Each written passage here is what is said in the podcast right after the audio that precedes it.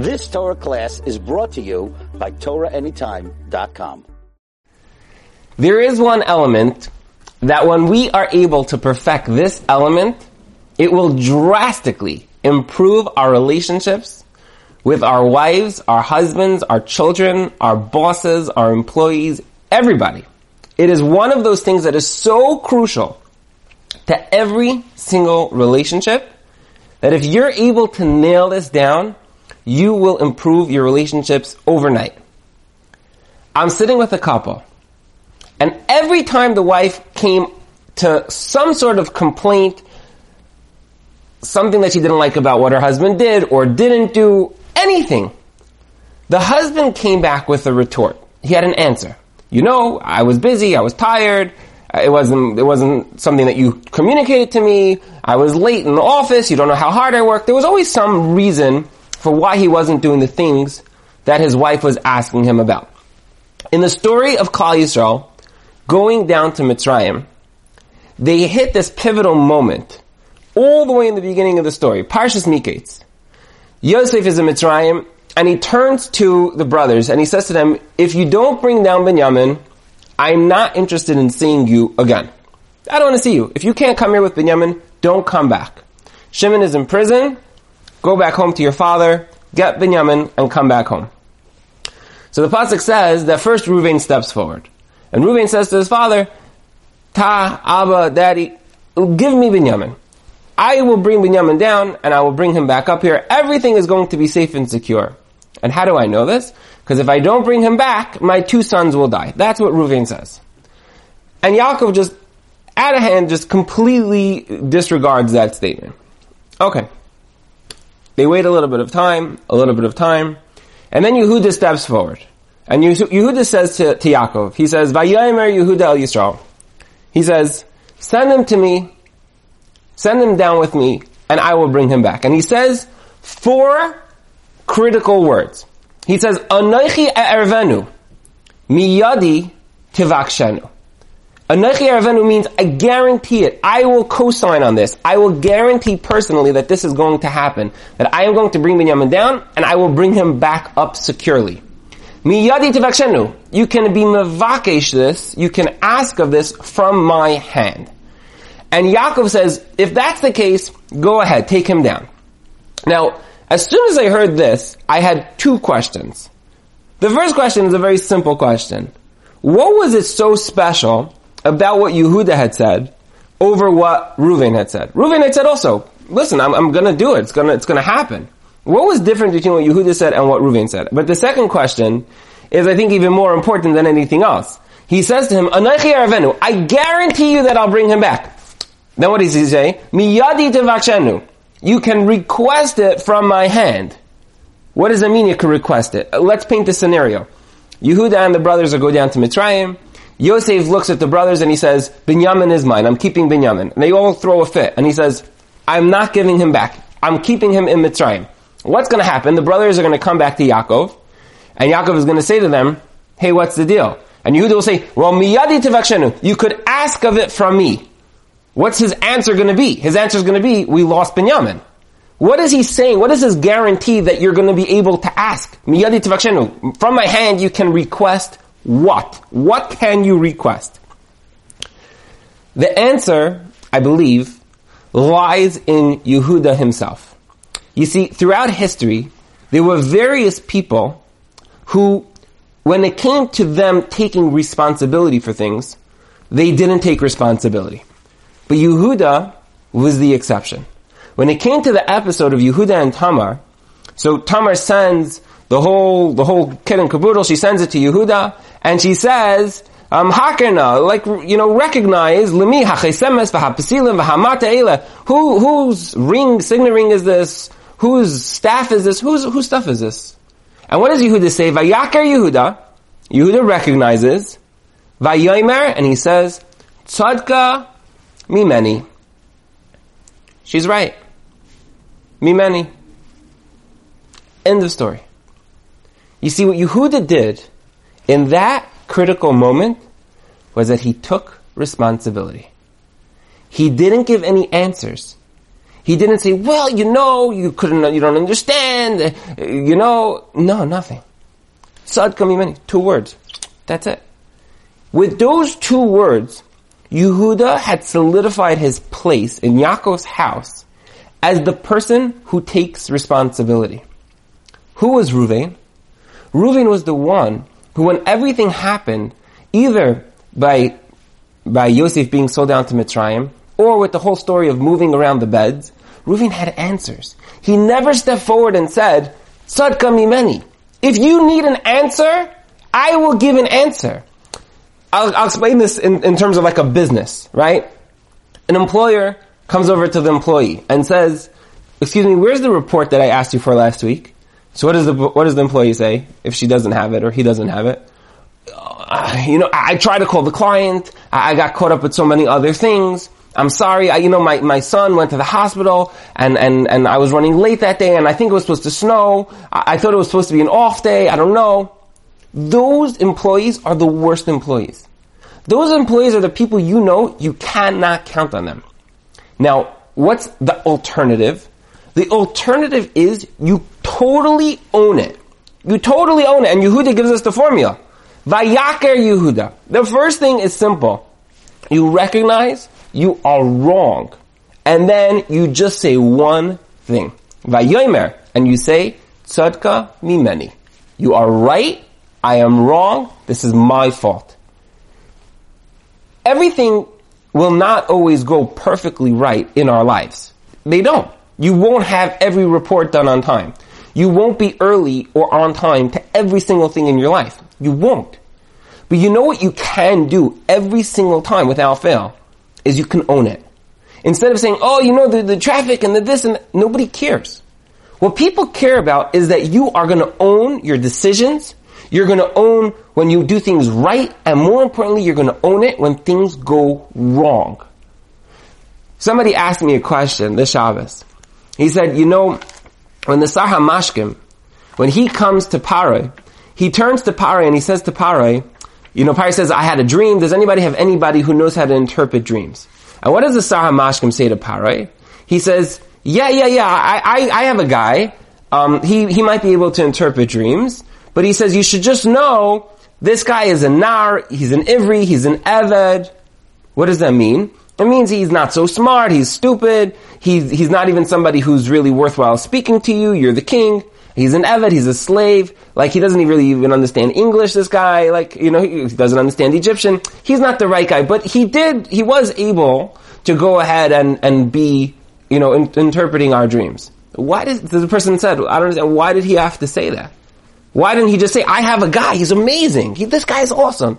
Bring him in, he'll be for sure be able to interpret your dream. That's not what he does. He's trying to sell Yosef to Paro, but then he doesn't. He's like, I have a guy, but he's not so good. Or maybe he is good. I'm not really 100% sure why. So I think the answer is very simple. Is because the Sar HaMashkim was nervous. Imagine he tells Pari, this guy's amazing. Right? You ever do this? You say, oh, use this lawyer. He's unbelievable. And then the person calls you two days later and say, this guy doesn't return my calls. He's terrible. He butchered the whole contract. Right? So the guy looks, the guy looks stupid. So that's what happened over here. Was that the Sar, the Sar HaMashkim was a little nervous. I'm gonna, I'm gonna recommend this guy to Paray. He's gonna come in here and he's gonna say, a dream? What's a dream? I don't know. And I didn't see this guy in two years. How do I know if he's really even doing so well? Maybe he was, he was like a one-hit wonder. So he says, yeah, he's a nar, he's an ivri, he's an eved, he's not such a great guy. Try him out though, see what happens. He, he was scared. He was scared to own it. Life is about owning it. Whether, whether it goes right, whether it goes wrong, life is about owning it. And I want to tell you something, which is just like pff, amazing. In the pasuk where Yehuda owns it the first time, where he says, "Tzadka mimeni," it's mine. The Mefarshim say that what actually happened there was a Bas Kol came out, and the Bas Kol said, "Tzadka mimeni." This whole episode came about mimeni from me Hashem. Why? Because Yehuda is Oimed the Malchus, because Yehuda is a king. And these children are going to be the future of Yehuda, and kingship in Klal will come out of these children. that was the pasuk of tzadka mimeni was really a Bas Kol saying those words. Wow, okay, that's very powerful. But why is it at this moment that we're saying tzadka mimeni? Maybe when Yehuda approaches Yosef, vayigash elav Yehuda, he takes charge. That's the time that we should say, oh, you're a melech. No. The pasuk is telling us so clearly. If you want to know what a melech is, a king, a president, a prime minister, you know that the buck stops by you.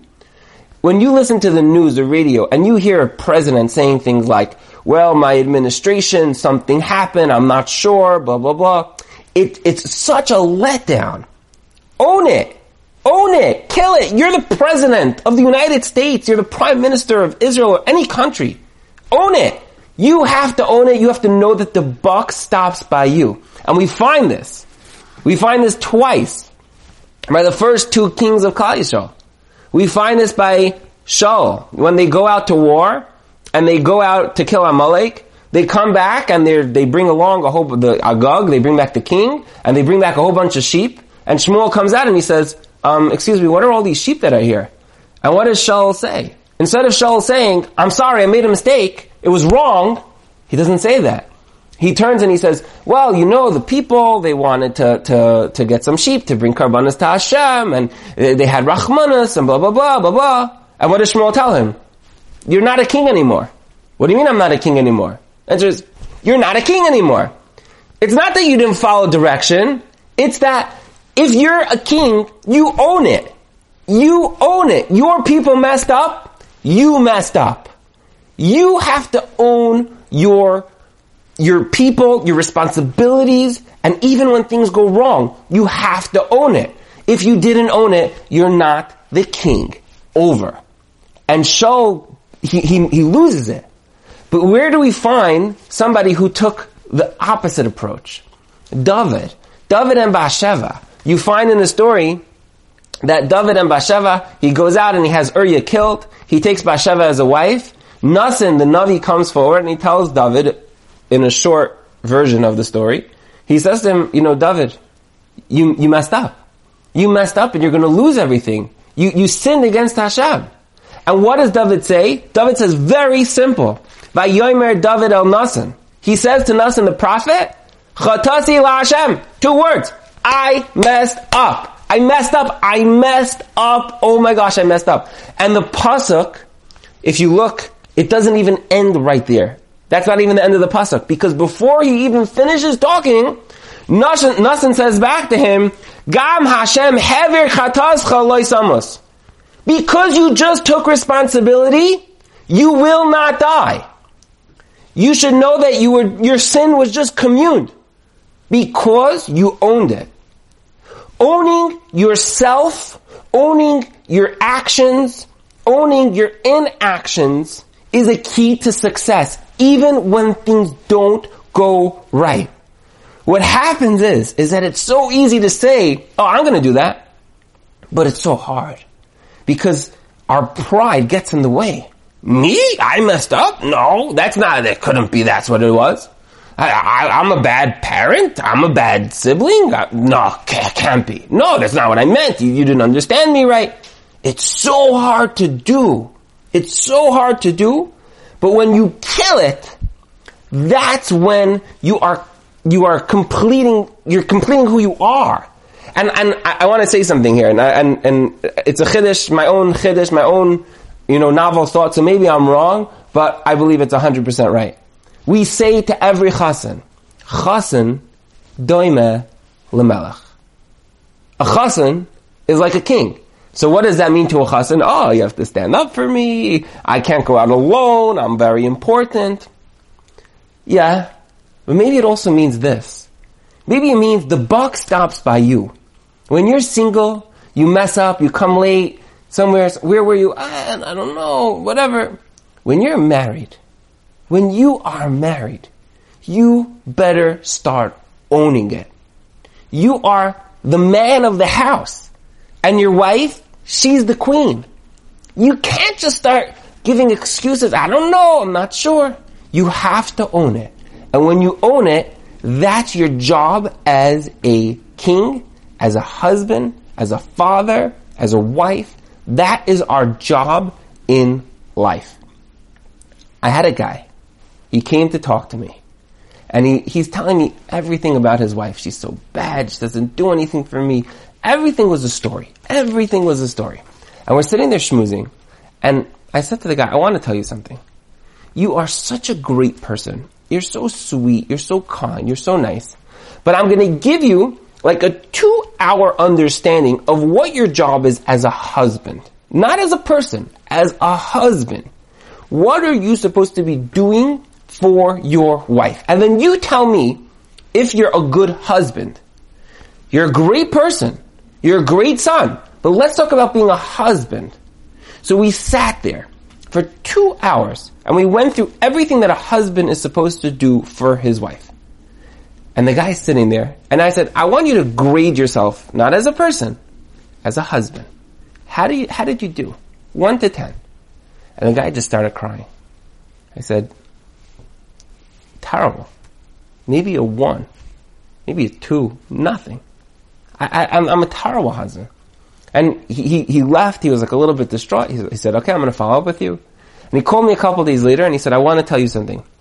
He said, for the last 18 years, everything in my marriage, I blamed on my wife. Everything. He said, after our meeting, I sat in the car. He said, and I just started crying. Because I thought, I'm such a great person. I'm such a great son. I have so many friends. Why can't I get along with this person? Why can't I get along with my wife? It must be that she's doing all these things wrong. She must be the most terrible wife in the world. Who wants to sing Eishes Chayil to such a machshefa, a witch, terrible, horrible person? He said, and for the first time in 18 years, it dawned on me. I had never once re- taken full responsibility for anything. He said, I came home and I sat down with my wife and I told her, from today, today is going to be our anniversary because we together are going to embark on a journey of rekindling what we could have and should have had for the last 18 years. They sat down, they bought the marriage curriculum on my website, marriagepro.co. They started, they went to therapy. They really, really started an intensive course. Shana Rishana. They started dating each other. It's, it's like an amazing thing to me when I tell couples who are married more than a year, you know, you're still supposed to date your wife, take her out, spend some time with her. What? Yeah, where's that brought down? Aleph Beis. Aleph Beis. You gotta date your spouse. You know, I have people who come to dating workshops who are married, and I encourage them to come. Come. You're still dating your spouse just because you're married? Of course you're still dating. You have to understand what marriage is supposed to look like. And this works on the smallest of scales. When your spouse comes over to you and says, why did you come late? I don't understand. Why don't you call me when you're running late? We always have, re- no, you don't understand. I was on a business meeting. I couldn't get off the phone. If your spouse is telling you something, listen. Listen to what they're saying. Say 100% you're right, honey. I'm so sorry. I'm going to really make an effort in the future to do what you want. When a husband is turning to his wife and says, you know, I come in the door, you, you look like a shmata. The place is flying. I don't even recognize you. Why can't you look at me for two minutes and sit down and ask me how my day was? We, we have to stop saying, well, you don't know how hard my day was. Well, you don't understand what happened with the kids today. If your spouse is saying something, listen to what they're saying. That is the most critical element or one of the most critical elements within a relationship. I think what, what's paired up with this is understanding then what you need to fix and the underlying messages that we communicate to our spouses. But the simple aleph Beis, and it starts from the youngest of ages. Learn to say, I was wrong. Tell your child who's three years old who messes up, and you say, why do you do that, Moshe? Why do you color on the walls? And the kid's like, well, I wanted to buy... Moshe, stop. Just say, I'm sorry. That's all I need from you. Because you need to learn to own a decision. When you own a decision, you, Maishi, who's three years old, in 25 years will be the greatest husband in the world. But when you're sitting there coloring on the walls, and I say to you, Maishi, Maishi, why'd you do this? And you go, hey, when you're, you're on the wrong path. As a parent, we have to instill this in our children. And as people, we have to internalize this idea. And when we could do that, we will find so much more success in all areas of our lives. You've just experienced another Torah class brought to you by TorahAnytime.com.